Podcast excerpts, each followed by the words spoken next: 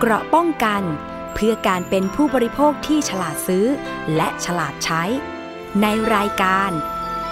ภูมิคุ้มกัน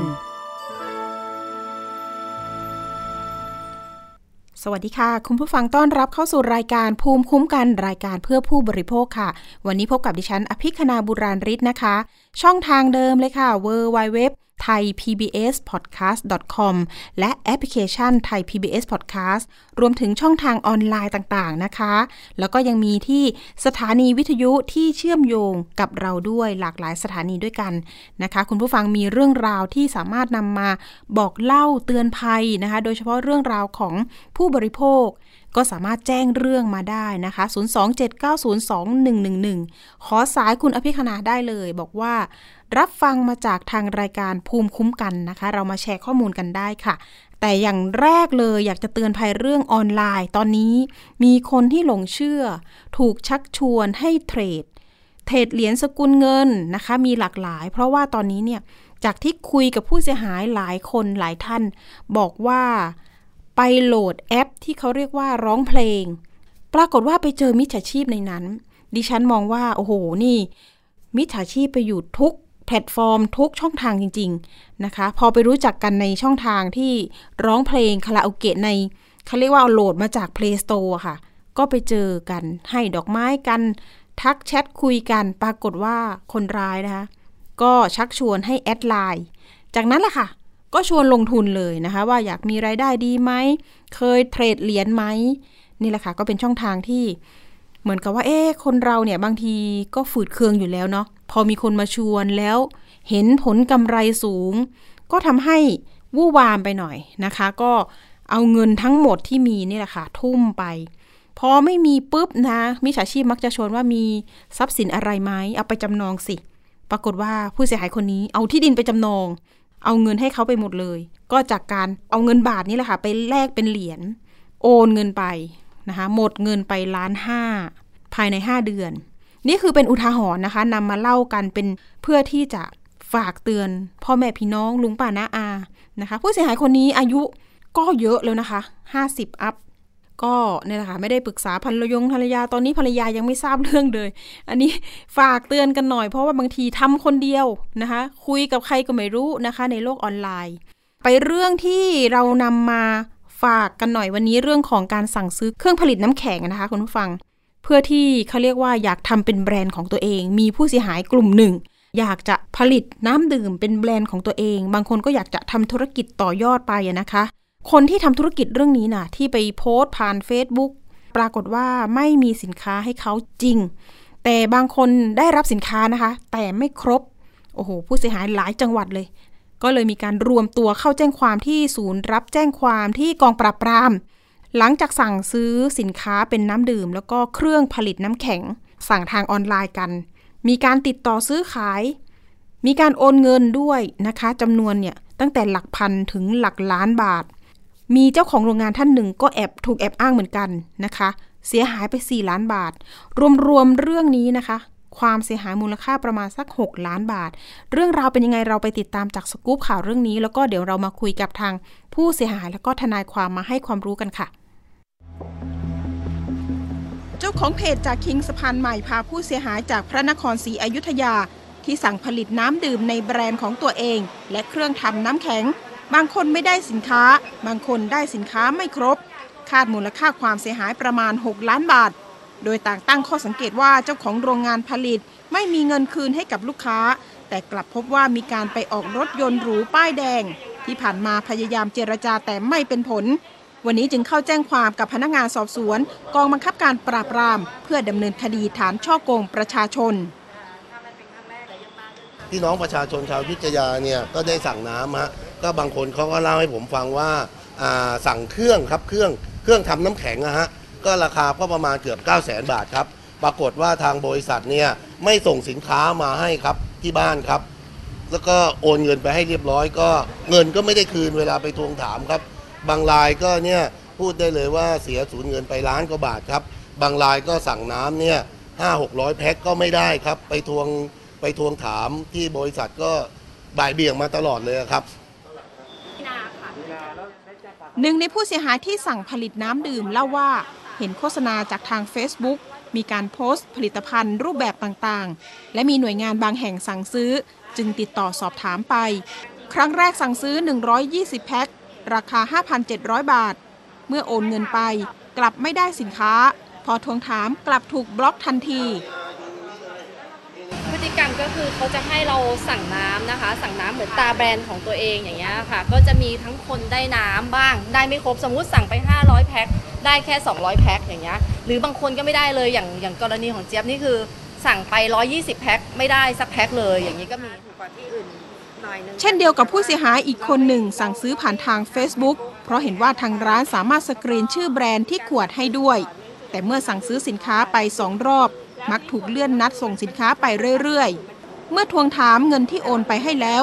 กลับถูกบล็อก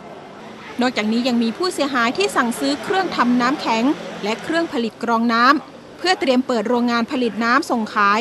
โดยได้โอนเงินไปกว่าหลักล้านบาท แต่พอถึงกำหนดส่งสินค้ากลับไม่ได้สินค้าตามที่ตกลง แต่พอทวงถามกับทางบริษัท กลับบอกว่าให้ไปฟ้องร้องเองเออพอดีสั่งเครื่องบรรจุน้ำอะครับ แล้วก็เออเขาเสนอตีเทินเครื่องทำน้ำแข็งครับ แล้วเขาเอาแอบอ้างเรื่องลงน้ำที่สาแก้ว ซึ่งเป็นของของพี่คนที่ผู้เสียหายว่าเป็นว่าเป็นของเขาอะครับ แล้วก็เออโอนสั่งให้โอนเงินครบ แต่ว่าไม่ได้สินค้าอะครับ เบื้องต้นพนักงานสอบสวนสอบปากคำผู้เสียหาย เพื่อเสนอต่อผู้บังคับบัญชา เพื่อพิจารณาดำเนินการตามกฎหมายต่อไป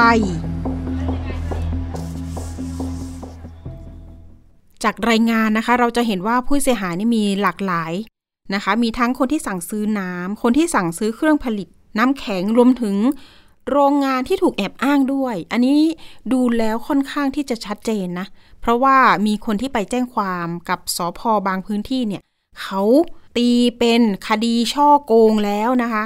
เอ๊ะ ไม่ใช่แพ่งหรือเปล่า เอาล่ะ เดี๋ยวเรามาพูดคุยกับตัวแทนผู้เสียหายกันหน่อย สวัสดีค่ะ คุณเจี๊ยบคะค่ะ สวัสดีค่ะค่ะ คุณเจี๊ยบอยากจะให้เป็นตัวแทนผู้เสียหายหน่อย ไปเจอได้ยังไงกับเพจเพจนี้ค่ะ โอเค จะเป็นตัวแทนผู้เสียหายตอนนี้ที่ส่งรายชื่อแจ้งความออนไลน์ไป 31 ท่านนะคะ ทุกคนล้วนแต่เจอจากผ่านการโฆษณายิงแอดใน Facebook ค่ะ นานหก็ลายจะเดืมีอนหรืทั้องยังกรคะณีสั่งของเจี๊ยบตั้งแต่ 9 มีนาค่ะ แต่ถ้าย้อนกลับไปเช็คในระบบจะมีคนเสียหายตั้งแต่ปีที่แล้วค่ะ ตั้งแต่เอ่อกันยาปีที่แล้วก็มีค่ะ ที่ตามน้ำมาโดยตลอดแล้วก็ไม่ได้อย่างนี้ยค่ะอืมแต่ก็ว่าล่าสุดก็ยังมีช่วงเดือนพฤษภาก็มีค่ะ แต่ว่าเขามีโรงงานเป็นเป็นหลักเป็นแหล่งไหมคะ ใช่ค่ะ คือเขามีเขามีโรงงานจริงค่ะ แต่ว่าโดยพฤติกรรมของเขาก็คือ อ่า เวลาเราสั่งน้ำไปก็จะผัด ผัดไม่ยอมส่งให้สักทีอ้างว่าทุกคนจะโดนอ้างเดียวกันคือ เครื่องทำน้ำเสีย เครื่องทำฝาเสีย แต่อืมสมมุติว่าอย่างของเจี๊ยบโดนเก้ามีนาใช่ไหมคะเขาบอกว่าค่ะเครื่องฝาเสีย แต่หลังจากนั้นเขาก็ยังไปรับเคสคนอื่นอยู่ ซึ่งพฤติการเขาก็ชัดเจนว่าเขาช่อโกงประชาชนให้ให้สั่งของกับเขาทั้งๆที่เขาบอกกับคนก่อนหน้านี้ว่าเครื่องเสียอย่างเงี้ยค่ะ อืมอันนี้ค่อนข้างชัดเจน เคสของคุณใช่เจี๊ยบค่ะ นะคะ เสียหายไปทั้งหมดก็คือซื้อสั่งซื้อน้ำไปร้อยี่สิบแพ็คใช่ไหมคะ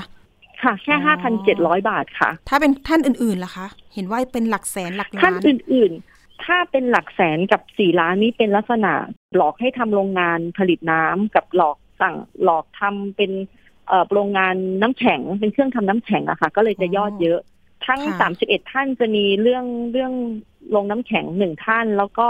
เป็นโรงงานทำน้ำเนี่ยหนึ่งท่านนอกนั้นจะเป็นเรื่องการสั่งน้ำไม่ได้น้ำหมดเลยค่ะอ๋อส่วนมากถ้าคุณเจี๊ยบเนี่ย สั่งซื้อเนี่ยคือเราจะสร้างแบรนด์ตัวเองใช่ไหมคะใช่ค่ะหรืว่าก็คือของเขาจะอืมสามารถใช่เขาจะออกโลโก้ให้ค่ะ เขาจะเหมือนกับว่าเราเราติดแบรนด์ตัวเองเป็นยี่ห้อของเรา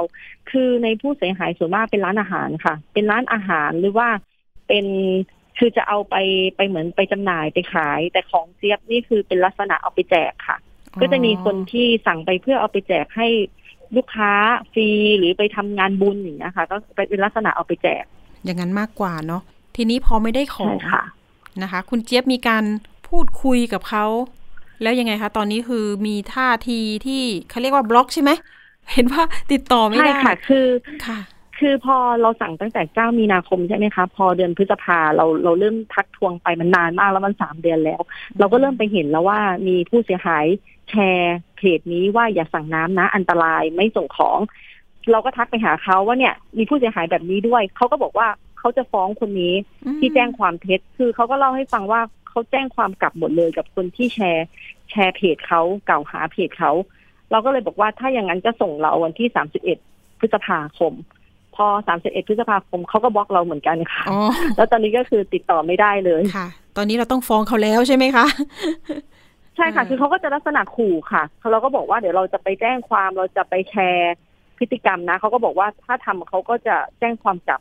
เขาบอกว่าเขาก็เอาหลักฐานให้ดูนะคะ ว่าเนี่ยเขาก็แจ้งความคนที่แชร์เพจกล่าวหาเขาแล้วนะเขาก็เอาหลักฐานให้ดูค่ะค่ะเหมือนเหมือนให้เรากลัวนะคะ ว่าอืมอย่าไปฟ้องร้อง อย่าไปร้องเรียนกับที่ไหนนะ เพราะตอนแรกเราก็แจ้งไปว่าเราไม่ยอมนะ เราจะไปร้องเรียนที่นั่นที่นี่นะ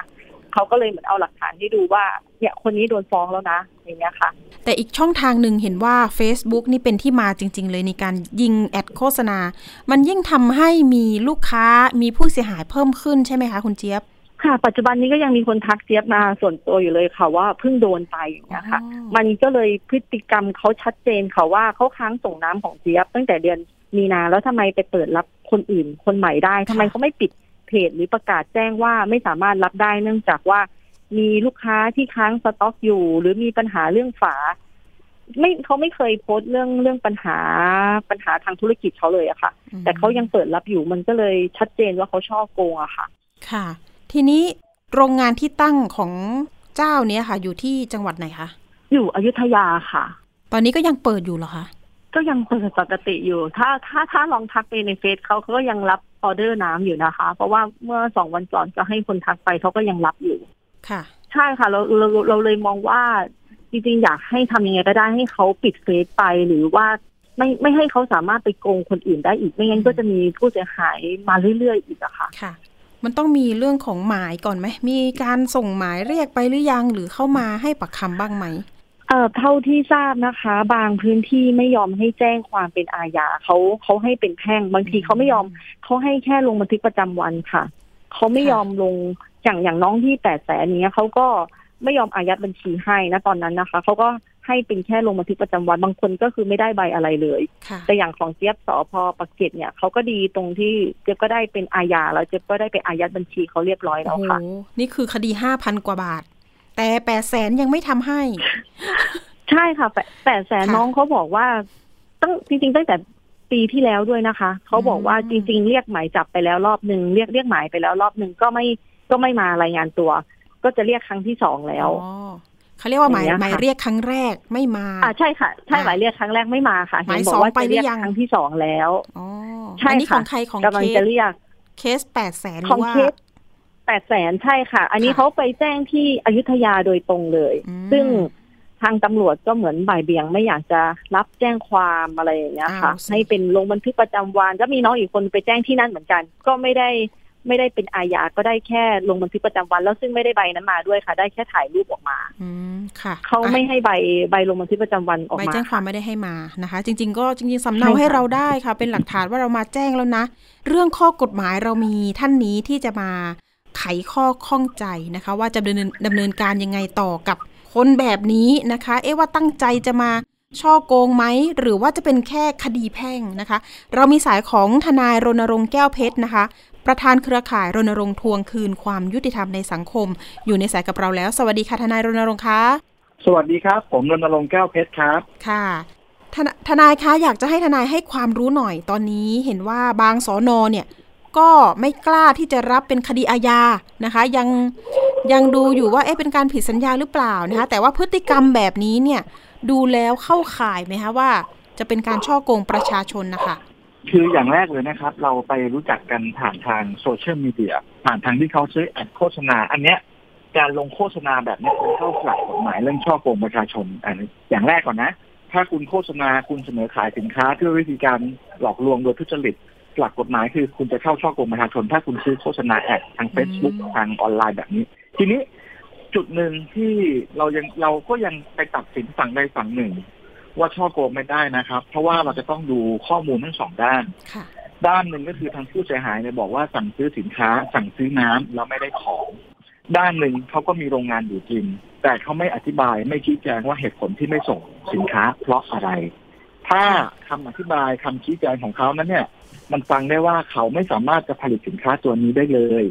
หรือไม่สามารถจะไปหาสินค้าตัวนี้มาให้ทางผู้เสียหายได้ อันนี้ถือจะเป็นช่อโกงประชาชน แต่ถ้าเขายังสามารถที่จะส่งสินค้าได้ เพียงแต่ว่าส่งได้ไม่ครบยอดออเดอร์ หรือส่งล่าช้าหรือเลือกจะไม่ส่งเลย อันนี้เป็นผิดสัญญาทางแพ่งต้องไปใช้สิทธิทางศาลในการฟ้องเป็นคดีแพ่งอืมมีความต่างมีความต่างมีความต่าง แต่ประเด็นเขาบล็อกเรา สมมุติว่าเราสั่งเนี่ย มีนานะคะ มีนาแล้วนี่ทีนี้ก็เลื่อนนัดไป ไปถึงสิ้นเดือนพฤษภาคมพอถึงกำหนดปรากฏว่าบล็อกเราซะงั้นนะคะ อันนี้ดูแล้วเจตนาไม่ค่อยจะ work สักเท่าไหร่นะคะ ทนายรณรงค์ อันนี้เป็นข้อมูลได้ไหมคะว่าเขาโกงเราอะในการที่เขาปิดกั้นการติดต่อจากทางผู้บริโภค หรือว่าคนที่เป็นคู่ค้า ไม่ให้สั่งสินค้าได้เลย เจตนาถามว่าโกงไหมมันก็มองในมุมนั้นได้ แต่บังเอิญเคสเนี้ยเขามีโรงงานอยู่จริง คือเคสเนี้ยจะไม่ต้อง ผมเชื่อว่าเราจะเดินทางไปแจ้งความที่สอนอไหนมันจะง่าย ถ้าคู่กรณีไม่มีโรงงานอยู่จริง แล้วบังเอิญคู่กรณีเนี่ยมีโรงงานจริง แล้วก็เป็นเจ้าของโรงงานตามเอกสารทางกฎหมายด้วย เพราะฉะนั้นเนี่ยมันจึงต้องให้ทางพนักงานสอบสวนเนี่ยตรวจสอบข้อเท็จจริงก่อนณวันนี้เองผู้เสียหายเองก็ยังตอบไม่ได้ว่าเหตุผลที่ไม่ส่งสินค้าเนี่ยมันเป็นเพราะอะไร ไอ้รู้ว่ามันผิดสัญญา ไอ้รู้ว่ามันโกงอะ ใช่ แต่เหตุผลมันคืออะไรค่ะถ้าเหตุผล มันอธิบายแบบหนึ่งมันอาจจะผิดทางแพ่ง ถ้าเหตุผลอธิบายแบบหนึ่งมันถึงจะผิดทางอาญาได้ แต่ทั้งนี้ทั้งนั้นนะครับ ถ้าเราเนี่ยเป็นผู้เสียหาย เราก็คงต้องอยากให้พี่ๆตำรวจเนี่ย ช่วยเรียกคู่กรณีมาถามก่อน ว่าอะที่ไม่ส่งสินค้าเพราะอะไร มันจะมีสองอย่างเลยนะฮะ คือเขาจะเอาของมาส่งหรือเขาจะเอาเงินมาคืนเลยเพื่อตัดจบปัญหา แต่ถ้าพี่ๆตำรวจไม่ไม่รับแจ้งความเลย พี่จะไม่ได้ตรวจสอบเลยว่ามันมีคนหรือมันมีบางโรงงานเขาซื้อโฆษณาทางทางออนไลน์ แล้วมีประชาชนทั่วไปเข้าถึงได้ แล้วมันมีผู้เสียหายหลายราย เรื่องนี้ตรวจไม่ยากเลย ออกหมายเรียกเรียกทั้งแอดมินที่เป็นลูกจ้าง เรียกทั้งเจ้าของโรงงาน มาถามกำลังการผลิตมีเท่าไหร่ ปัญหาเกิดจากอะไร ถ้ามันมีปัญหาในการจัดส่ง รู้ปัญหาตั้งแต่เมื่อไหร่ รู้ก่อนลูกค้าจะสั่งสินค้าไหม ถ้ารู้แล้วไม่บอก อันนี้ก็เข้าช่อโกงประชาชนเหมือนกันอ๋อเห็นไหมครับ ว่ามันต้องผ่านการสอบสวนก่อนค่ะ ตอนนี้ทางคุณเจี๊ยบทางร้อยเวรนะคะ ออกหมายเรียกไปหรือยังคะค่ะ ยังค่ะของเรื่องเจี๊ยบยังไปอยู่ที่ธนาคารอยู่เลยค่ะ เนื่องจากว่าของเจี๊ยบโอนเงินเข้าบริษัทใช่ไหมคะ ทีนี้ทางทางธนาคารจะต้องส่งเอกสารให้ว่าบริษัทเนี้ย มีใครเป็นเจ้าของบ้าง แล้วถึงจะส่งกลับมาให้ตำรวจซึ่งผ่านมาหนึ่งเดือนแล้ว เรื่องยังอยู่ที่ธนาคารเจ๊ก็โทรไปไปเช็คที่ธนาคารยังอยู่ที่ธนาคารอยู่ มันยังไม่ได้ส่งกลับมาที่ตำรวจตำรวจเลยทำอะไรไม่ได้ค่ะ อันนี้หมายถึงเราอายัดบัญชีเขาใช่ไหมคะ ใช่ค่ะ อายัดไปแล้วค่ะ เราอายัดบัญชีเขาไปแล้ว แต่ว่าอืมการที่จะเรียกผู้ต้องหามาได้ก็คือจะต้องดูว่าบริษัทเนี้ยมีใครเป็นเจ้าของอยู่ในนั้นด้วยอะค่ะ อืม อันนี้ทนายรณรงค์จะแนะนำยังไงดีคะเรื่องของคุณเจี๊ยบเฉพาะคุณเจี๊ยบเลย อันนี้แจ้งความที่สพปากเกร็ในดเรื่องของการเอาพยานหลักฐาน ค่ะอะค่ะในเชิญการค่ะเอาพยานหลักฐานจากธนาคาร มันช้าทุกคดีครับ อันนี้คดีไหนๆมันก็ต้องช้าเพราะมันต้องผ่านกระบวนการของธนาคาร มันเป็นการถามถึงบัญชีคนอื่น ถ้ามันเป็นเป็นบัญชีเราเองเนี่ยมันง่าย แต่พอมันถามถึงบัญชีคนอื่น มันต้องมีกระบวนการตรวจสอบ แต่ส่วนใหญ่นะครับ ผมก็รอเป็นเดือนเหมือนกันบางที มันต้องรอครับอืมอืมมันต้องรอค่ะ แล้วแล้วอย่างที่อย่างที่แจ้งว่าเขาอะบล็อกเราแล้วเขาก็บล็อกทุกคนบล็อกทุกคนบล็อกเฟซแล้วก็บล็อกไลน์เราไม่สามารถติดต่อเขาได้เลย ไม่สามารถถามได้ว่าคุณติดปัญหาอะไรหรือเปล่าคุณจะส่งเมื่อไหร่ คือมันพฤติกรรมมันไม่ชัดเจนว่าเขาช่อโกงเราเหรอคะแล้วแล้วอีกอย่างหนึ่งก็คือว่าพฤติกรรมอย่างอย่างของเจี๊ยบนี่จะมีหลักฐานโอเคมีหลักฐานของว่าของไม่ส่งอะ คือของไม่ส่งเนี่ยมันผิดอยู่แล้ว มันผิดอยู่แล้ว แต่มันเจตนาที่จะเข้าองค์ประกอบทางกฎหมายไหมมันต้องผ่านการสอบสวนในเรื่องประเด็นที่สำคัญก่อนเพราะเขามีโรงงานอยู่จริงยังย้ำนะ การที่เขามีโรงงานอยู่จริงเนี่ยเขาสามารถยื่นแย้งมาได้เสมอเลยว่าเขาไม่ได้ช่อโกง แต่เขาแค่ผลิตช้า ซึ่งมันมีแนวตัดสินของศาลฎีกาอยู่ ไอ้ตรงขั้นตอนในกระบวนการตรงส่วนเนี้ยมันต้องให้มีการเรียกมา ถ้าสมมุติว่าเราได้ข้อมูลจากธุรกรรมเส้นเงินของเราในสอนอพื้นที่ เราอาจจะเอาข้อมูลชุดนี้ไปให้โรงพักอื่นก็ได้ ถ้ามันมีความเชื่อมโยงกันเพื่อให้เขาทำงานตรวจสอบได้ไวขึ้น มันก็มีผลดีค่ะค่ะ อย่างเช่นว่าอย่างอย่างทางนี้เราจะมีหลักฐานว่าเขาบอกให้เราโอนอย่างเดือนมีนาใช่ไหมคะแต่ณปัจจุบันนี้เขาก็ยังให้คนอื่นโอนอยู่มันเหมือนกับแบบว่า ในเมื่อเขาแจ้งเราแจ้งคนอื่น ๆ ว่ามีปัญหาเรื่องฝาผลิต แต่ทำไมเขายังเปิดรับคนอื่นได้อีก อย่างเงี้ยมันก็เท่ากับเหมือนกับหลอกลวงประชาชนให้โอนตังค์ให้เขาก่อน แต่แต่ของไม่ได้แบบเนี้ยค่ะ ใช่ ถ้ามันมีข้อเท็จจริงแบบที่ว่ามาในเคสรายหลังๆเนี่ย สามารถดำเนินคดีได้เลย โดยที่เอาตัวเราเนี่ยเป็นพยานบุคคลยืนยันว่าของที่เขาเอามาเสนอขายเนี่ยมันไม่สามารถขายได้ ถ้าฟังข้อเท็จจริงตัวเนี้ยมันก็สามารถแจ้งความได้แล้ว แต่ต้องมีพยานเข้ามายืนยันเพิ่ม คุณเจี๊ยบคะที่ไปแจ้งกองปราบปรามเนี่ยเขามีการสอบปากคำผู้เสียหายบ้างไหม อันนั้นจะมีแค่ของแปดแสนนะคะ จะมีคนที่เป็นลงน้ำแข็งแปดแสนค่ะอืมคุณเอส่วนกองใช่ปไหมราบบอกว่าไม่เรื่องเขาน่าจะไม่ไม่เข้าข่ายเท่าไหร่ก็เลยอืมเราก็เลยไปแจ้งความที่ไซเบอร์แล้วค่ะอ๋อที่ตำรวจไซเบอร์สอทแล้วค่ะ ค่ะ แล้วทุกคนก็จะมีมีเลขออนไลน์ของทุกคนทั้ง31คนที่แจ้งความเข้าไปค่ะ เพราะว่าอ๋อมันก็มีคนที่ไม่ได้รับน้ำเลยอย่างเงี้ยค่ะ เราก็อ๋อคิดว่ามันน่าจะเป็นช่อโกงเราอะค่ะ ประมาณว่าสั่งสินค้าไม่ได้สินค้านะ ตอนนี้ภัยเรื่องนี้มาอันดับหนึ่งเลยเหมือนกันนะคะ ทนายคะ ครับ เอ๊ะแต่ว่าเราไปตรวจสอบที่โรงงานได้ไหมวู่วามอย่างนั้นได้ไหมคะทนายคะ คือ ประเด็นก็คือเรื่องเนี้ยต้องให้ตำรวจนะครับพาเราเข้าไปอยู่เราจะไปโผล่หน้าโรงงานเนี่ยเดี๋ยวมันอาจจะมีปัญหาเรื่องการบุกรุกพื้นที่ต้องของเขาได้ ซึ่งซึ่งเราเข้าใจผู้เสียหายนะ แต่ผมกำลังแนะนำว่าวิธีการที่เราจะเข้าไปโดยปลอดภัยคือไปพร้อมตำรวจ ก็คือตำรวจในพื้นที่นั่นแหละ ค่ะ อย่างเช่นอยุธยาเนาะสพที่ค่ะที่มีการแจ้งความแต่ว่ามีข้อมูลว่าว่าตำรวจไม่ยอมพาไปค่ะอ๋อคือน้องแสดน้องว่าที่ไปแจ้งที่อยุธยาเขาก็ขอร้องเหมือนกันว่า พาไปที่พาไปโรงงานหน่อยน้ำหน่อยเขาก็ไม่ยอมไปอะค่ะเขาก็บ่ายเบี่ยงอะค่ะอืมก็อย่างที่บอกว่ามันต้องพอไปแจ้งแล้วเขาครัก็บบางคนก็ไม่แจ้งให้อะค่ะ ก็คือจริง ๆ ก็อยากจะเจรจาหกันลายๆอย่างประกอบกันและหลายๆอย่างประกอบกันอย่างแรกเลยคืออำนาจการสอบสวน คือการที่จะเข้าไปเนี่ย ถ้าจะถ้าเราจะอ้าง ถ้าเราจะขอความร่วมมือ อันนี้ไม่ต้องใช้หมายค้นอืมถ้าเขาให้เข้านะ แต่ถ้าเกิดเขาไม่ให้เข้าเนี่ยนะครับ เราก็ต้องใช้หมายค้น ซึ่งตำรวจก็ต้องไปตั้งเรื่องตั้งสำนวนมา มันมีความต่างค่ะอื เราไม่รู้ว่าทางทางทางนั้นน่ะเขาให้เราเข้าหรือไม่ให้เราเข้า ประเด็นตอนนี้31คนแจ้งความออนไลน์กับตำรวจไซเบอร์ไว้แล้ว อันนี้คือแจ้งในค่ะคอมพิวเตอร์หรือว่าไปเจอที่สอทแจ้งเลยคะคอมพิวเตอร์แล้วก็รวมรวบรวมรวบรวมเอกสารไปยื่นให้ที่สอทค่ะอ๋อ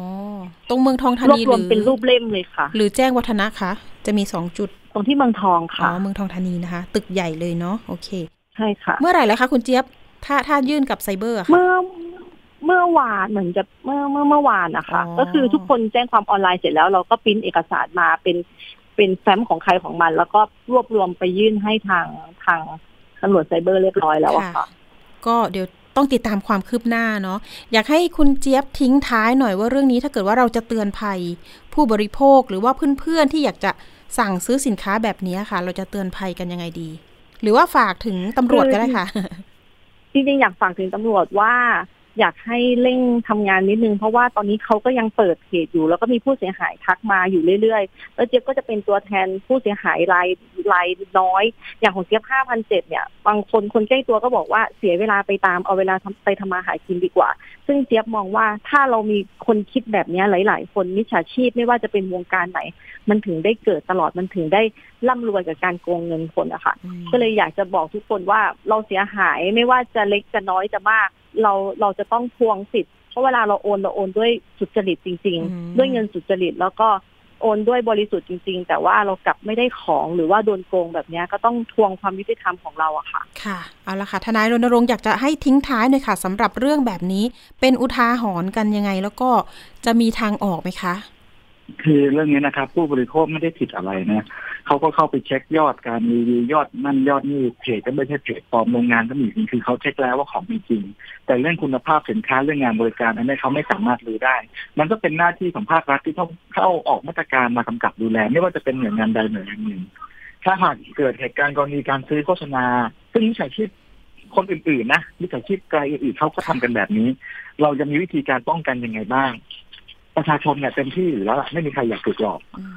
การเตือนถามว่าเตือนได้ไหมเราเตือนได้แต่สุดท้ายมิจฉาชีพฟังว่าเราเตือนอะไร ก็ไปหามุมซิกแซกอยู่ดีครับ ค่ะ วันนี้ขอบคุณนะคะสายของคุณเจี๊ยบมากๆ แล้วก็เดี๋ยวยังไงติดตามคดีนี้กันต่อรวมถึงทนายรณรงค์แก้วเพชรนะคะ ประธานเครือข่ายรณรงค์ทวงคืนความยุติธรรมในสังคม วันนี้มาให้ข้อมูลความรู้เรื่องข้อกฎหมายกันด้วย เดี๋ยวยังไงอาจจะฝากคดีนี้มาแนะนำกันอีกนะคะ ท่านทนายคะวันนี้ขอบคุณทั้งสองสายนะคะ สวัสดีค่ะค่ะขอบพระคุณค่ะครับ ก็พี่ทนายรณรงค์บอกว่าผู้บริโภคไม่ผิดอะไรนะคะ ก็เดี๋ยวคดีนี้จริง ๆ แล้วผู้เสียหายอยากจะรวมเป็นคดีเดียวกันนี่แหละค่ะ เพราะว่ามีผู้ก่อเหตุคนเดียวกันเนาะคือเสียหายกับโรงงานเนี้ยค่ะ โรงงานเดียวกันเลย โอ้โห เงินก็หมดไป 6 ล้านแล้วนะคะรวมๆกับผู้เสียหายทั้ง 31 คน ตอนนี้ก็ต้องตามกับทางตำรวจไซเบอร์ดูเนาะว่าจะรับคดีนี้ไปสืบสวนหรือเปล่า ต้องมาลุ้นกันอีกแล้ว นะคะ ผู้เสียหายอาจจะเหนื่อยแล้วนะ ตอนนี้ฉันแจ้งความตรงนี้ก็เหมือนไม่คืบหน้าอะไรอย่างนี้ แต่ก็มีบางเคสที่กำลังจะมีหมายที่สองถ้าไม่มาตามหมายเรียกหมายที่สองคือหมายจับนะคะ ไปเรื่องที่สองกันหน่อยเรื่องนี้ก็อยากจะเตือนภัย เพราะว่ารับเรื่องเองเหมือนกัน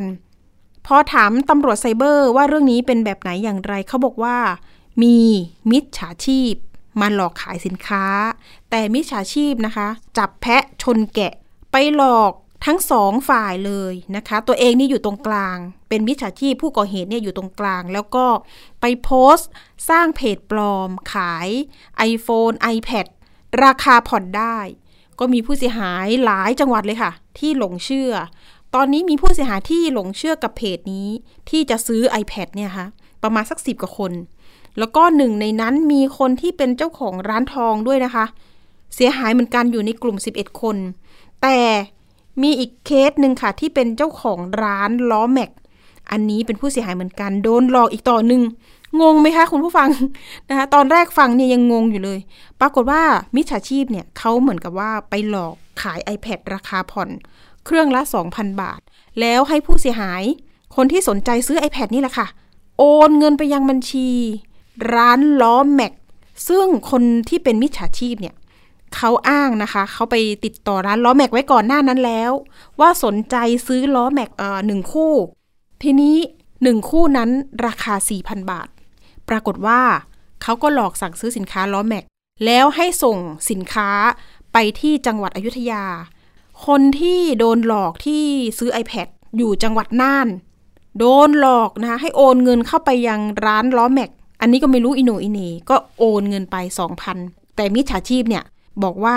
บอกร้านล้อแม็กว่าเดี๋ยวเดี๋ยวขอโอนทีละ2,000นนะ แล้วก็เดี๋ยวเดี๋ยวจะให้เพื่อนโอนเข้ามาอีก2,000ปรากฏว่ามันก็จะมียอด2ยอดนะคะรวมเป็น4,000ซื้อล้อแม็กคนที่ซื้อ iPad ก็คิดว่าตัวเองอะโอนเงินให้กับเจ้าของเพจร้านเอ่อ iPad แต่ไม่ใช่ค่ะ มีการโยงใยไป ซึ่งมิจฉาชีพได้ล้อแม็กไป แต่ผู้ที่เสียหายก็คือ เจ้าของบัญชีด้วยก็คือร้านล้อแม็กโดนอายัดบัญชีค่ะ คนที่เป็นผู้เสียหายซื้อ iPad จังหวัดน่าน ไปอายัดบัญชีเจ้าของร้านล้อแม็กเพราะว่าสั่งซื้อ iPad แล้ว ไม่ได้ของโอ้โหงงเลยค่ะ น้องผู้เสียหายคนนี้ก็โทรมาปรึกษาที่รายการสถานีประชาชน แล้วก็ภูมิคุ้มกันด้วยว่า เอ๊ะจะทำยังไงดีตอนนี้เนี่ยไม่รู้ใครเป็นใครแล้ว โดนอายัดบัญชีแบบนี้จะทำยังไงดี ถามไถ่กันไปโอ้เรื่องมันเป็นแบบนี้นี่เองแทบจะปวดหัวเลย พี่ปริมเองนี่แหละค่ะ เอาเรื่องไปปรึกษาทางตำรวจไซเบอร์ ท่านก็อธิบายแล้วเข้าใจทันทีเลยค่ะว่าอ๋อคนร้ายอยู่ตรงกลางนะคะ เป็นลักษณะจับแพะมาชนแกะ ก็คือผู้เสียหายสองสองสองที่เลยนะคะจังหวัดน่านแล้วก็กรุงเทพมหานครนี่แหละค่ะ เป็นผู้เสียหาย ตอนนี้บัญชียังโดนอายัดอยู่ ซึ่งเกิดเหตุมาเนี่ยโอ้โหหลายสัปดาห์แล้วนะคะ เดี๋ยวเรามีตัวแทนผู้เสียหายมาเล่าให้ฟังหน่อยว่า โดนแบบไหนยังไงได้คุยอะไรกับมิจฉาชีพนะคะ ตอนแรกผู้เสียหายก็งงเหมือนกันว่า เอ๊ะทำไมบัญชีโดนอายัดนะคะ เอาล่ะเรามีสายของคุณป๋อนะคะ ตัวแทนผู้เสียหายสวัสดีค่ะ คุณป๋อคะครับสวัสดีครับ คุณป๋อเป็นอะไรในร้านคะเห็นว่าเป็นแอดมินแล้วก็ ได้พูดได้คุยกับมิจฉาชีพด้วยใช่ไหมคะเขาสั่งอะไรไปคะอ่าใช่ครับคือผมเนี่ยเป็นคนดูแลแล้วก็เป็นแอดมินอืมของบริษัทนะฮะก็คือขายสินค้าผ่านทางเพจ Facebook อะไรเงี้ยแล้วก็ทางช่องทางออนไลน์อะฮะค่ะคือวันนั้นเนี่ยเอ่อปกติเนี่ยก็เราก็ขายปกติแล้ววันนั้นเนี่ยมีลูกค้าคนหนึ่งอ่าทักมาในเพจจะสั่งซื้อสินค้ากับเรา ทีเนี้ยเอ่อเขาก็บอกว่าเอ่อพี่คะ หนูพอดีหนูเงินในบัญชีหนูเนี่ย ไม่พอหนูขอแบ่งจ่ายเป็นสองรอบได้ไหม ซึ่งราคาสินค้าเนี่ยมันอยู่ที่ประมาณสี่พันบาทนะฮะค่ะเราก็เลยบอกว่าอ่าได้ครับ ก็น้องเขาก็โอนมาสองรอบก็สี่พันบาท ก็ส่งที่อยู่อะไรมาให้เรา เราก็จัดส่งไปให้ปกติ แต่ชื่อบัญชีเหมือนกันไหมคะอ่าชื่อบัญชีคนละบัญชีเลยใช่ไหมอ่าชื่อบัญชีเนี่ยจะไม่เหมือนกันครับ มีมีสองชื่อฮะค่ะแต่ว่าจำนวนเงินเนี่ยมันมันยอดยอดละสองพันบาท ตรงเป๊ะสี่พันสินค้าเราพอดีใช่ไหมคะ ใช่ใช่ครับอืมเขาก็เลยขอเป็นหมายเลขบัญชีรายบริษัทมาเพื่อว่าจะโอนเงินเราก็ส่งให้ปกติ แล้วก็พอเขาโอนมาปุ๊บเราก็ปิดการขายก็ส่งของอะไรให้ปกติก็ส่งหมายเลขติดตาม พัสดุให้เขาก็ผ่านไปประมาณสองวันเนาะผมก็เลยถามเขาว่าอ่าได้รับของหรือยังอะไรเงี้ยเขาบอกว่าได้รับของแล้ว แล้วพออีกวันหนึ่งเนี่ย อ่า หลังจากนั้นเนี่ย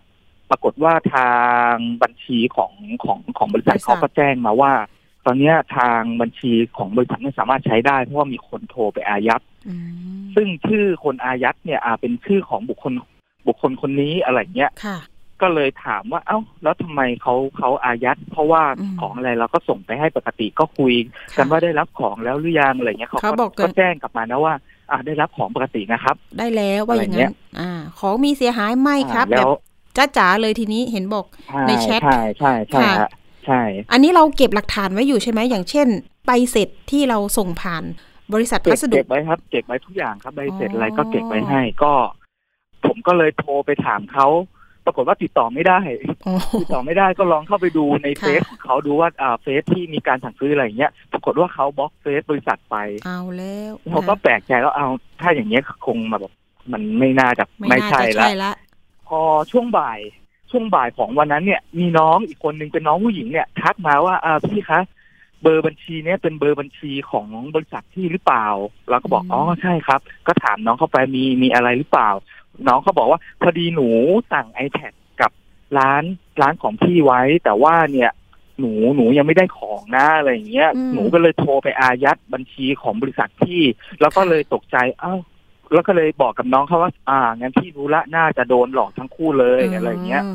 ซึ่งเพจของน้องที่จังหวัดน่านที่เขาซื้อเนี่ย เห็นบอกว่าตอนนี้ก็มีผู้เสียหายประมาณสักสิบเอ็ดคนนะ ชื่อเพจน่าจะเป็นซื้อขาย iPad iPhone นะคะอ๋อตอนนี้ได้คุยเนี่ยได้คุยค่ะ ได้คุยกับเคสผู้เสียหายที่น่านหรือยังว่า ตอนนี้เราไม่ใช่คุยผู้ต้องหารับก็ไม่ใช่ก็คนถามร้ายว่าตอนแรกเนี่ยคุยกันว่า ชื่อเขาเนี่ยที่ส่งไปเนี่ย คนคนแรกที่สั่งมาที่เป็นมิจฉาชีพเป็นคนร้ายเนี่ย ปรากฏว่าเขาไปแอบอ้างชื่อของน้องผู้หญิงที่อยู่จังหวัดน่านมา แต่ว่าใช้ที่อยู่ที่จะให้บริษัทผมจะส่งไปเนี่ย ที่จังหวัดอยุธยาเนี่ยอืมส่งของไปที่อยุธยา แต่ว่าชื่อผู้รับเนี่ยไม่ใช่ เป็นค่ะชื่อผู้รับของน้อง เป็นผู้เสียหายที่อยู่จังหวัดน่านแต่ใช้ที่อยู่ตรงนี้ใช่เป็นอยุธยาหมดเลย ใช่ใช่ค่ะ ตอนนี้ทาง คดีเนี่ยทำยังไงเราได้แจ้งความหรือทำยังไงต่อไหมเอ่อเบื้องต้นเนี่ยก็คือ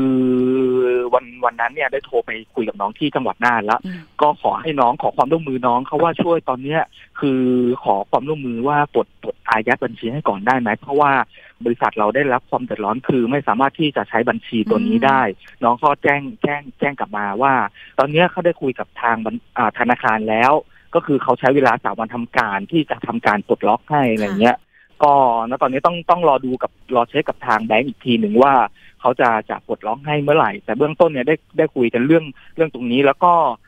ก็พยายามคุยกับน้องเขาว่าเอ่อถ้าเกิดว่าน้องเขาจะแจ้งความหรืออะไรเนี่ย อันนี้คือเรายินดีเป็นเป็นพยานพยานให้ เพราะว่าก็เข้าใจว่าต่างคนก็ต่างเป็นผู้เสียหายเหมือนกันค่ะ ตอนนี้เท่าที่คุยกับน้องๆ กลุ่มผู้เสียหายที่น่านนี่เขาบอกว่าเข้าใจนะคะในบริษัทของล้อมแม็กมาก ๆนะคะ ว่าโดนหลอกเหมือนกัน ส่วนตอนนี้ทุกคนนะคะ อยากไปตามผู้ก่อเหตุที่ทำพฤติกรรมแบบนี้ เพราะว่าไม่ใช่ครั้งแรก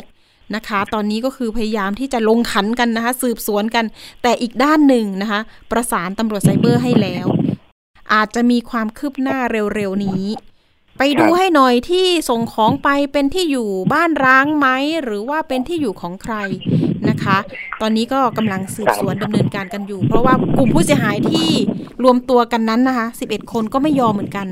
มีคนที่เป็นเจ้าของร้านทองเสียหายไปเหมือนกัน 13,000 บาท สั่งของไม่รู้ว่าจะเป็นจับแพะชนแกะเหมือนของเคสน้องป๋อหรือเปล่าเนาะน้องป๋ออยากให้ทิ้งท้ายหน่อยว่า โอ้โหแบบนี้ เจอภัยแบบนี้จะทำยังไงดี จะป้องกันยังไงดี คือถ้าถามว่าสมัยเนี้ยมันมันมีรูปแบบค่อนข้างเยอะ อย่างแรกเลยเนี่ย อันเนี้ยคือสำหรับผมที่ทำการขายบนออนไลน์มาค่อนข้างเยอะเนาะอันเนี้ยอยากจะเตือนภัยฝากไว่าเป็นความรู้นิดนึงเวลาที่มีการสั่งซื้อสินค้าแล้วลูกค้าโอนสลิปเข้ามาให้เราเนี่ย ตอนเนี้ยทางธนาคารทุกแบงก์เลยเนี่ย เขาจะให้อ่ามีมีมีตัวสแกน สามารถ เข้าไปกดสแกน เพื่อดูว่ามันมีการโอนมาจริงหรือเปล่า อันเนี้ยสามารถตรวจสอบได้แน่นอนร้อยเปอร์เซ็นถ้าเกิดว่ามีการโอนมาเนี่ยระบบมันจะขึ้นเลยว่าโอนจำนวนยอดเท่านี้นะอ่าเป็นชื่อบุคคลนี้เป็นเป็นเป็นผู้รับ อันเนี้ยแสดงว่าเขาโอนมาจริง แต่ถ้าเมื่อไหร่สแกนไม่ขึ้น อันเนี้ยต้อเขางเรียระกวัว่างน่าจะเข้าขายละอันเนี้ยเข้าขายว่าอาจจะโดนหลอก อันเนี้ยอาจจะโดสานมารถหลอกสามารถเช็คได้ สมัยนี้มันมันมีหลายรูปแบบอะฮะใช่แล้ใช่วค่ะใช่ฮะดูเหมือนจะซับซ้อนนะ แต่ก็ถ้าไม่อธิบายก็งงเหมือนกันเนาะตอนแรก ๆ พี่รับเรื่องนี่โอ้ใครโกงใครกันแน่หรือเขาบอกว่าเขาได้รับของอ้าวแล้วทำไมบัญชีเราโดนอายัดปรากฏว่ามีผู้เสียหายใช่อีกใช่ฮะคนที่สามคนที่สี่นะคะ เอาละวันนี้ขอบคุณคุณป๋อมากๆที่มาเล่าสู่กันฟังนะคะ เป็นอุทาหรณ์เตือนภัยนะคะยังไงเป็นกำลังใจให้นะคะ ให้คดีมีความคืบหน้า วันนี้ขอบคุณค่ะ สวัสดีค่ะ ครับสวัสดีครับ ตอนนี้ตำรวจไซเบอร์เตือนนะคะ ระวังเพจขายสินค้าออนไลน์ ปลอม ที่ผ่านมาพบว่าประชาชนเนี่ยตกเป็นเหยื่อมากอันดับหนึ่ง อย่างเช่นเพจขายของซื้อขาย iPad iPhone มือสองทุกรุ่นเนี่ยค่ะ ขายราคาถูกผ่อนได้ด้วยอีกต่างหากใช้บัตรประชาชนใบเดียว คือของถูกและดี บางทีต้องคิดหนักๆมันอาจจะไม่มีก็ได้คุณผู้ฟัง เรื่องนี้ตำรวจไซเบอร์ก็ย้ำเตือนเตือนหนักๆ เตือนทุกวันนะคะภัยอันดับหนึ่งก็คือซื้อขายสินค้าแต่ไม่ได้รับสินค้า ข้อที่ 2 ก็คือซื้อสินค้าแต่ไม่ได้รับสินค้า สินค้าบางอย่างไม่ตรงกับที่สั่งซื้อหรือว่าไม่ตรงปกนะคะ รวมถึงซื้อสินค้าแต่ได้รับสินค้าที่ไม่มีคุณภาพ หรือมีคุณภาพต่ำอันนี้ดิฉันเจอบ่อย นะคะไม่อยากจะนี่เลย โอ้ยเจอของประเทศไหนเนี่ยนะคะ บางทีก็ไม่ตรงปกไม่มีคุณภาพใช้แป๊บเดียวพังนะคะ ไม่สามารถส่งซ่อมได้ด้วย ติดต่อคนขายก็ไม่ได้ อันนี้คือเป็นอุทาหรณ์จริง ๆ ที่เอามาบอกเล่านะคะ เอาละค่ะ ไปช่วงคิดก่อนเชื่อ กับดรแก้ว กังสดานอัมภัย นักพิษวิทยากับคุณชนาทิพย์ไพรพงศ์วันนี้มีข้อมูลเรื่องสารทอรีน มีผลต่อสุขภาพมนุษย์ เช่น แก่ช้าลง จริงหรือไปติดตามกันค่ะ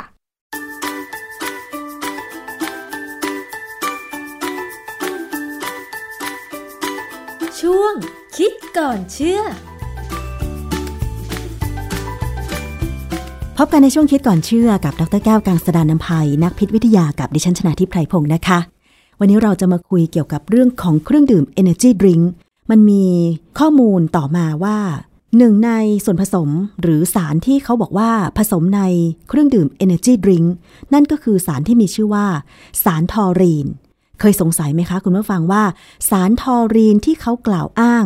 ว่าเมื่อผสมลงไปในเครื่องดื่ม มันจะช่วยชะลอความแก่หรือเสริมสุขภาพ โดยอาศัยหลักการว่าระดับของทอรีนในร่างกายคนเรามักลดลงไปตามอายุ เรื่องนี้เราจะต้องมาดูกันจากงานวิจัย และคำอธิบายทางวิทยาศาสตร์ จากอาจารย์แก้วค่ะ อาจารย์คะ สารทอรีนที่เขากล่าวอ้างนี่จริง ๆ แล้วในทางวิทยาศาสตร์มันคืออะไรคะอาจารย์ ทอรีนนี่นะฮะเป็นกรดอะมิโน แต่ว่าเป็นกรดอะมิโนที่ไม่ได้อยู่ในโปรตีน คือในโปรตีนที่เรากินหรือที่ร่างกายเราสร้างขึ้นมาเองเนี่ยมีกรดอะมิโนโดยภาพรวมแล้วเนี่ย20 ชนิด 10 ชนิดเราสร้างหรือเราเปลี่ยนไปเปลี่ยนมาได้เอง อีก 10 ชนิดเราต้องกินจากเนื้อสัตว์เข้าไป แต่ทอรีนเนี่ยจะว่ามันเป็นกรดอะมิโนตัวที่ 21 ก็ว่าได้คือมันอยู่ในร่างกายเราอยู่หลาย ๆ ส่วนของร่างกายทอรีนเนี่ยเป็นกรดอะมิโนที่มีมากที่สุดในร่างกายมนุษย์ด้วยซ้ำเขาบอกว่ามีประมาณ 0.1%ของน้ำหนักตัว แต่ว่าเป็นกรดอะมิโนที่เราก็ยังไม่รู้บทบาทที่แท้จริง แต่เราเข้าใจว่ามันมีประโยชน์ในร่างกายของมนุษย์โดยที่ว่า เป็นส่วนสำคัญเกี่ยวกับระบบเลือดและหัวใจ เกี่ยวกับการเจริญเติบโตของร่างกาย การทำงานของกล้ามเนื้อและสมอง แล้วก็ป้องกันอันตรายการเกิดอนุมูลอิสระในไมโตคอนเดรีย ไมโตคอนเดรียเนี่ยเป็นลักษณะเซลล์ซ้อนเซลล์อยู่ในตัวเราเอ่อไมโตคอนเดรียเนี่ยทำหน้าที่สร้างพลังงานให้ร่างกายเรา แต่ว่าในกระบวนการสร้างพลังงานเนี่ยมักจะมีความผิดพลาดเกิดอนุมูลอิสระ ทำให้เราต้องกินสารต้านอนุมูลอิสระเข้าไป เพื่อคอยกำจัดอนุมูลอิสระที่เกิดในไมโตคอนเดรีย ขณะที่ไมโตคอนเดรียกำลังทำงานอันนี้ทอรีนเนี่ยก็เป็นชนิดหนึ่งของสารต้านอนุมูลอิสระที่ร่างกายผลิตเอง แล้วก็ใช้ป้องกัน แต่ว่าในความเป็นจริงแล้วเนี่ยเราใช้หลายอย่างไม่ได้ค่ะไม่ได้ใช้ทอรีนอย่างเดียวเครื่องดื่ม energy drink หรือที่เราเรียกว่าเครื่องดื่มผสมคาเฟอีนนี่แหละนะฮะที่เขามีขายมาตั้งนานแล้วเนี่ยเขาใส่ทอรีนมาตลอด แต่ใส่ในปริมาณไม่สูงอะนะเวลาเราดูฉลากเครื่องดื่ม ผสมคาเฟอีนต่างๆเนี่ยจะเห็นเขาบอกหน่วยของปริมาณวิตามินกรดอะมิโน เป็นหน่วยไมโครกรัม ซึ่งเล็กมากเลย แต่บอกไว้แล้วมันดูเยอะ ลักษณะเดียวกับที่โฆษณาขายคอลลาเจนแสนมิลลิกรัมนะฮะไม่ต่างกัน ซึ่งโดยสรุปแล้วสารทอรีนก็คือกรดอะมิโนชนิดหนึ่ง ที่ร่างกายของเราผลิตได้เองใช่ไหมคะอาจารย์ แต่ว่าสารที่เขานำมาผสมในเครื่องดื่ม ประเภท Energy Drink ผลิตมาจากไหนหรือว่ามันเป็นสารสังเคราะห์คะอาจารย์ สังเคราะห์สังเคราะห์ได้เลย คือเวลาเรารู้ว่าอะไรที่มีคุณค่าเนี่ยนักเคมีเขาก็จะพยายามมองว่าจะสังเคราะห์ได้ยังไงคือในร่างกายเราเนี่ยเราสังเคราะห์เองที่ตับ โดยใช้กรดอะมิโนจำเป็นตัวหนึ่งคือซิสเตอีนซิสเตอีนนี่เราต้องกินจากเนื้อสัตว์นะแต่คราวนี้ประเด็นสำคัญ คืออะไรก็ตามที่มนุษย์สร้างได้เอง เช่นทอรีนเช่นคอลลาเจนเวลาสร้างเนี่ยมันจะมี peak ของมันคือช่วงเป็นเด็กที่ใกล้จะเข้าหนุ่มสาวเนี่ยจะเป็น peak เลย เพราะว่าเราสังเกตนะว่า มนุษย์เนี่ยพอเข้าหนุ่มสาวไปแล้วเนี่ย จะไม่สูงละจะหยุดค่ะ ดังนั้นเนี่ยเขาถึงตั้งทฤษฎีว่าถ้าชะลอการเข้าสู่วัยหนุ่มสาวของเด็กได้เนี่ยเด็กจะสูงขึ้นไปได้เยอะ คือทำนองเดียวกันเจ้าทอรีนเนี่ยพออายุมากขึ้น เราก็สร้างได้น้อยลงเพราะระบบเอนไซม์มันก็แย่ลง ก็เหมือนกับหลายๆอย่างที่เราบอกว่าต้องกินนู่นกินนี่เสริมอะเช่นกรณีทอรีนเนี่ยมีคนสนใจว่ามันจะเป็นสารตัวหนึ่งที่น่าจะช่วยทำให้เราแก่ช้าลง เพราะว่ามีการทดลองตีพิมพ์ในวารสาร Science ปี 2023 เนี่ยชื่อเรื่องเนี่ยคือการขาดทอรีนนำไปสู่ความชรา ศึกษาในหนูกับลิง ปริมาณที่เขาให้กินสูงคือ 500 ถึง พันมิลลิกรัม พูดง่ายๆ ครึ่งกรัมถึง 1 กรัม ต่อน้ำหนักตัว 1 กิโลกรัมของสัตว์ทดลองเขาบอกว่าพวกนี้พอกินเข้าไปแล้วเนี่ยเป็นเดือนนะที่กินเป็นเดือนเนี่ยอายุไข่เขาจะยืดออกไปเช่น 10%ตัวผู้แล้วก็ 12%ของตัวเมีย อายุที่เพิ่มเนี่ยคือสามสี่เดือนของหนูเนี่ยนะเทียบได้กับมนุษย์เจ็ดถึงแปดปี แล้วก็เป็นการยืดอายุที่สุขภาพดีด้วยเพราะกระดูกเนี่ยจะหนาแน่นขึ้น กล้ามเนื้อแข็งแรงขึ้น ความจำดีขึ้นภูมิคุ้มกันดีขึ้นอะไรเงี้ยนะประเด็นหนึ่งที่สำคัญก็คือว่าก่อนที่เราจะถามว่าเราควรจะกินไปเนี่ย เราต้องถามตัวเราเองว่า เวลาสมมติว่ามีกระบวนการใดกระบวนการหนึ่งในร่างกายเราเนี่ยมันเสื่อมลงเนี่ย มันเสื่อมหลายกระบวนการนะเช่นกรณีทอรีนทอรีนเนี่ยมันลดลง เพราะเราสร้างด้วยเอนไซม์น้อยลง แล้วคราวนี้ส่วนอื่นของร่างกายเราก็ไปด้วยแหละ อย่างกรณีคอลลาเจนเหมือนกัน พอเราอายุเข้า 60 เนี่ย ความเหี่ยวย่นมาโดยดูได้ง่ายๆ เรามีรอยย่นที่หางตาที่คิ้วที่นู่นที่นี่ แม้กระทั่งที่อุ้งเท้าเราเนี่ย มันเหี่ยวไปหมดอะเวลาเดินบนพื้นเรียบๆเนี่ยเหมือนกับเดินบนกรวดก็เป็นไปได้ เพราะฉะนั้นเนี่ยการที่มีนักวิทยาศาสตร์ออกมาแล้วบอกว่าเนี่ยกินทอรินเข้าไปแล้วเนี่ยนะจะทำให้แก่ช้าลงเนี่ยคำถามคือว่ามันเป็นตามนั้นไหมเพราะว่าการศึกษาในสัตว์ทดลองเนี่ยเห็นผลที่ประจักษ์แต่ไม่รู้กระบวนการว่ามันเกิดอะไรขึ้นค่ะ จากงานทดลองที่อาจารย์บอกมาเขาทดลองในสัตว์ทดลอง แล้วเขาให้กินสารทอรีน ซึ่งเป็นสารสังเคราะห์ใช่ไหมคะ ในปริมาณที่สูง แล้วเมื่อกี้อาจารย์บอกว่า เราไม่รู้ว่าในกระบวนการทดลองนั้นเนี่ยนะคะมันเกิดอะไรขึ้นบ้าง แต่ว่าผลการวิจัยมันก็ออกมา ก็มีคำถามว่าทอรีนที่ร่างกายผลิตได้เองกับที่เป็นสารสังเคราะห์ที่ให้หนูหรือผสมในเครื่องดื่มที่ดื่มเข้าไปเนี่ยมันจะสามารถช่วยให้กระบวนการในร่างกาย เช่นการ ชะลอแก่ หรือว่าช่วยพวกกล้ามเนื้อหัวใจใช่ไหมคะ หรือว่าสมองอย่างเงี้ยมันจะได้ผลเหมือนกันไหม ระหว่างทอรีนที่ ระหว่างทอรีนที่ร่างกายสร้างเองกับทอรีนที่เป็นสารสังเคราะห์แล้วกินเข้าไปอะค่ะอาจารย์ คือทอรีนเนี่ยนะสร้างเองสังเคราะห์ แล้วก็กินจากอาหารด้วยค่ะมันมีสามแบบ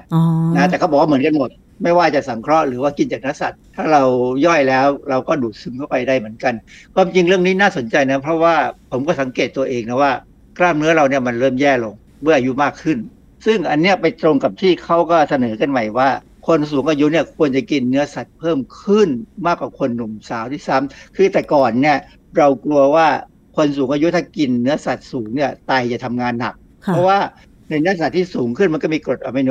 เยอะใช่ไหมใช่พอมีกรดอะมิโนเยอะเนี่ยมันก็จะมีการขับส่วนที่เป็นแอมโมเนียเนี่ยทิ้งทางอุจจาระปัสสาวะ ซึ่งทำให้อวัยวะเช่นไตเนี่ยทำงานหนัก เขาก็พยายามบอกว่า ให้คนสูงอายุกินโปรตีนให้น้อยลงเพื่อจะถนอมไตแต่ความจริงแล้วตอนนี้เป็นที่รู้จักกันว่าควรจะกินให้มากขึ้น เพราะว่าไตอะมันก็ต้องพยายามทำงานแหละแล้วมันก็จะเสื่อมไปตามวัยนะแต่กล้ามเนื้อเนี่ยไม่ควรจะเสื่อมเพราะว่าถ้าเสื่อมมากๆเนี่ยบางคนเดินไม่ไหวแล้วนะไม่มีแรงบางคนเนี่ยจะมีปัญหา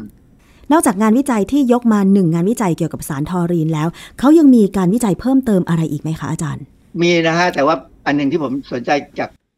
บทความล่าสุดของ Science ปี 2023 เนี่ยเขาบอกว่าเขาให้ทอรีนกับหนูทดลอง 500 ถึงพันมิลลิกรัมเนี่ย ผมก็ไปดูว่าที่เขาขายออนไลน์เนี่ยเขาขายกันยังไงทอรีน 100%เลยนะ 500 มิลลิกรัมเนี่ย ขนาดบรรจุ 30 แคปซูลเนี่ย ราคาเฉลี่ยเนี่ย ต่อเม็ดเนี่ยนะ 18 บาท 33 สตางค์ แล้วก็อีกบริษัทหนึ่งขายเฉลี่ย 16 บาทต่อแคปซูลหรือหนึ่งต่อเม็ดเนี่ย อันนั้นก็คือทอรีนหนึ่งแคปซูลที่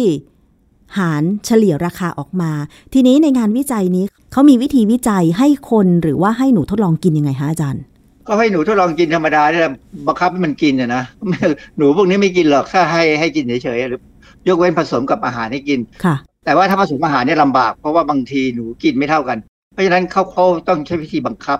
จับยัดใส่เข้าไปเออเขามีวิธีการนะเอาใส่ให้กินในปากนะค่ะมีมันมีเข็มเฉพาะนะฮะทีนี้สมมติว่าคนน้ำหนัก 60 กิโลกรัมเนี่ย ถ้าจะกินให้เท่ากับหนู เราก็ต้องกิน 60 กิโลคูณด้วย 500 มิลลิกรัม ปริมาณก็คือ 30 กรัม หรือประมาณ 60 แคปซูลค่ะวันหนึ่งก็จะตก 960 บาทถึง 1,100 บาท อันนี้ถึงจะเป็นปริมาณที่เพียงพอเทียบเท่ากับงานวิจัยที่เขาให้หนูกินแล้วได้ผลใช่ไหมอาจารย์ ประมาณนั้นนะฮะซึ่งอันเนี้ยคนมีสตังค์ไม่ไม่เท่าไหร่หรอกเพียงแต่ว่าพอกินเข้าไปแล้วเนี่ย มันจะได้ผลจริงไหมเพราะว่าคนกับสัตว์เนี่ยคล้ายกันแต่ไม่เหมือนกันนะครับค่ะการที่หนึ่งการที่สองคือสัตว์ทดลองที่ใช้เนี่ยส่วนใหญ่จะเป็นหนุ่มสาวค่ะใช่แต่เขามีงานวิจัยที่ทำในในสัตว์ที่อายุมากอะนะซึ่งผลมันก็ออกมาไปในแนวเดียวกัน แต่ก็ไม่ได้ไม่ได้ดีเท่าในหนุ่มสาว โดยสรุปแล้วถ้าเราจะกิน สารทอรีนเพื่อช่วยเสริมสร้างสุขภาพร่างกายเข้าไป ให้เทียบเท่าได้ผลจากงานวิจัยสำหรับคน 60 กิโลกรัม ต้องกินอย่างน้อยๆ วันละ 60 แคปซูล ใช่ไหมคะ แล้วถ้าเฉลี่ยออกมาจากราคาที่อาจารย์คิดนี่คือ ต้องกินถึงวันละ 960 บาทถึง 1,100 บาท เป็นเงินจำนวนไม่น้อยเหมือนกันนะคะ วันละเป็นพันบาท ถ้าจะต้องกินทอรีน ถ้าใครมีเงินก็คงไม่มีปัญหาใช่ไหมคะอาจารย์ แต่ถ้าใคร จะกินจากเครื่องดื่มประเภท Energy Drink แบบเนี้ยมันจะได้ผลเหมือนกันไหมอาจารย์ โดยเทียบเฉลี่ยปริมาขวณดมันคงไม่ได้ผลหรอกครับ เพราะว่าขวดหนึ่งเขาใส่ได้ไม่เกินหนึ่งมิลลิกรัมอ้าว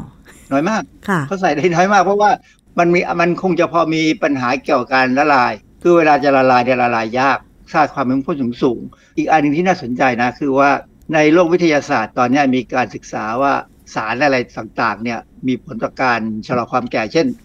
ตอนนี้ที่มีโฆษณาคือวิตามิน B ชื่อ nicotinamide adenosine mononucleotideหรือ NAM บางบางอย่างก็เช่นเลสเบอราทลที่อยู่ในองุ่นในไวน์เนี่ยนะฮะก็มีคนเขาสกัดออกมาหรือผลิตทางเคมีเนี่ยออกมาเป็นสารสังเคราะห์เป็นเลสเบอราทลเหมือนกับที่อยู่ในธรรมชาติเลย เพราะฉะนั้นถ้าใครเชื่อเรื่องการชะลอความแก่ได้ด้วยสารเคมีเนี่ย คุณต้องกินเยอะมากกินหลายอย่าง คนญี่ปุ่นเนี่ย เชื่อเขากินวันละเป็นกำนะเป็นมื้อมื้อละเป็นกำหมายถึงหนึ่งกำมือเป็ใช่นไหมอาจากำรมืย์อเป็นกำมือเลยหลาย ๆ เม็ดเนี่ยเขากินเพื่อเพื่อจะขอยืดอายุคือเขามีปัญญาจะซื้อกินเนี่ยนะแต่ว่าสิ่งหนึ่งที่ผมกังวลคือ เรายังไม่เคยมีงานวิจัยว่าอย่างกรณีทารีนเนี่ยถ้าปริมาณมันสูงมากๆเนี่ย เช่นเป็นหนึ่งกรัมเนี่ยมันมีผลยังไงกับร่างกายไหมคือมันดูเหมือนมีประโยชน์นะเป็นสารที่มีประโยชน์ร่างกายต้องการมากเลย แต่เมื่อเข้าไปทีเยอะๆเนี่ย บางครั้งเนี่ยมันอาจจะเกิดไปไปรวนกับระบบบางระบบในร่างกายเราหรือเปล่า เพราะว่าทอรีนเนี่ยจริง ๆ แล้วมันผลิตที่ตับค่ะ ซึ่งอาจารย์จะให้ข้อมูลยังไงคะว่าถ้าเกิดจะดื่มเครื่องดื่ม พวก Energy Drink ที่โฆษณาว่า ผสมสารทอรีน หรือถ้าใครมีสตางค์มากหน่อย ก็อาจจะไปซื้อสารสกัดทอรีน ในปริมาณสูงๆเพื่อให้กินแล้วได้ผลเทียบเท่า กับในห้องทดลองในห้องปฏิบัติการ เพื่อช่วยชะลอความแก่หรือช่วยให้มีประโยชน์ต่อหัวใจ กล้ามเนื้อหรือสมองอะค่ะอาจารย์ ผมไม่รู้จะแนะนำยังไงนะ เพราะว่าอย่าง energy drink เนี่ยหรือเครื่องดื่มผสมคาเฟอีนบ้านเราเนี่ย ผมก็ไม่ไม่ได้ดื่มเท่าไหร่หรอกยกเว้นเวลาเขาแถมฟรีมาก็ดื่ม ดื่มแล้วก็เฉยๆมันก็อร่อยดี แต่มันก็ไม่ได้ทำให้ผมหายง่วงนะเพราะผมเป็นคนที่ทนต่อคาเฟอีนสูงมากค่ะดื่มกาแฟดื่มอะไรก็ตามแป๊บเดียวผมก็หลับได้ ผมไม่มีปัญหาเรื่องเรื่องการนอนไม่หลับนะ ประเด็นอีกที่สำคัญก็คือว่าที่เขาสนใจตอนนี้คือคนที่กินทอรีนแล้วเห็นว่าทอรีนมีประโยชน์เยอะถ้าคนคนนั้นเป็นมังสวิรัติจะทำยังไง เพราะมังสวิรัติเนี่ยไม่ได้กินเนื้อสัตว์เขากินจากพืช ซึ่งในพืชเนี่ยทอรีนจะไม่มีงามีซิสเตอีนสูง ถ้าเรากินงาเนี่ยร่างกายจะเอาซิสเตอีนไปสร้างทอรีนที่ตับ ดังนั้นคนที่กินมังสวิรัติตับต้องแข็งแรง ก็จะได้เปลี่ยนซิสเตอีนไปเป็นทอรีนได้ เพราะฉะนั้นก็คือ ถ้าสมมติว่าเราอยากจะกินอาหารหรือเครื่องดื่มเพื่อให้มีประโยชน์ ได้สารที่ครบถ้วนตามที่ร่างตามที่ร่างกายต้องการ มันควรจะกินจากอาหารหรือว่าประเภทพวกสารสกัดนะคะอาจารย์ กินอาหารดีกว่าอร่อยกว่า เราก็จะไม่เบื่อ เวลาทำอะไรที่มันไม่ใช่ธรรมชาติเนี่ยเราจะเบื่อ บางคนบอกว่ากินอาหารเหมือนนก มันจะดีได้ยังไงดังนั้นเนี่ย ถ้าเรากินอาหารให้ครบห้าหมู่แล้วเราดูว่าเรากินพอ ซึ่งการกินพอไม่พอเนี่ยก็ดูว่าร่างกายเรามันอยู่ได้สบายๆไหมแต่ก็ต้องหวังไว้อย่างหนึ่งว่าถึงวันหนึ่งเราก็ต้องไปนะมันอยู่ไม่ได้หรอก ไม่มีใครที่จะทนอยู่ได้หรอกเพราะฉะนั้นกินแล้วพอให้อยู่ได้ และร่างกายทำอะไรต่ออะไรได้ มีกำลังวัญชาพอ พอถึงจุดหนึ่งจะไปก็ต้องไปค่ะ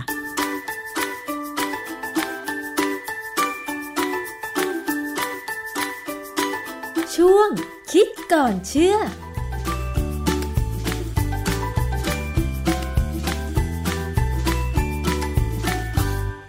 อบคุณสำหรับข้อมูลจากคิดก่อนเชื่อมากๆนะคะ วันนี้หมดเวลาสำหรับอภิคณาแล้วนะคะ วันนี้สวัสดีค่ะ ติดตามฟังรายการได้ที่เว็บไซต์ thaipbspodcast.com และ YouTube Thai PBS Podcast ฟังทางแอปพลิเคชัน Thai PBS Podcast Spotify Google Podcast Podbean SoundCloud และ Apple Podcast กดติดตามเป็นเพื่อนกันทั้ง Facebook Twitter Instagram และ YouTube ไทย PBS Podcast แค่ฟัง ความคิดก็ดังขึ้น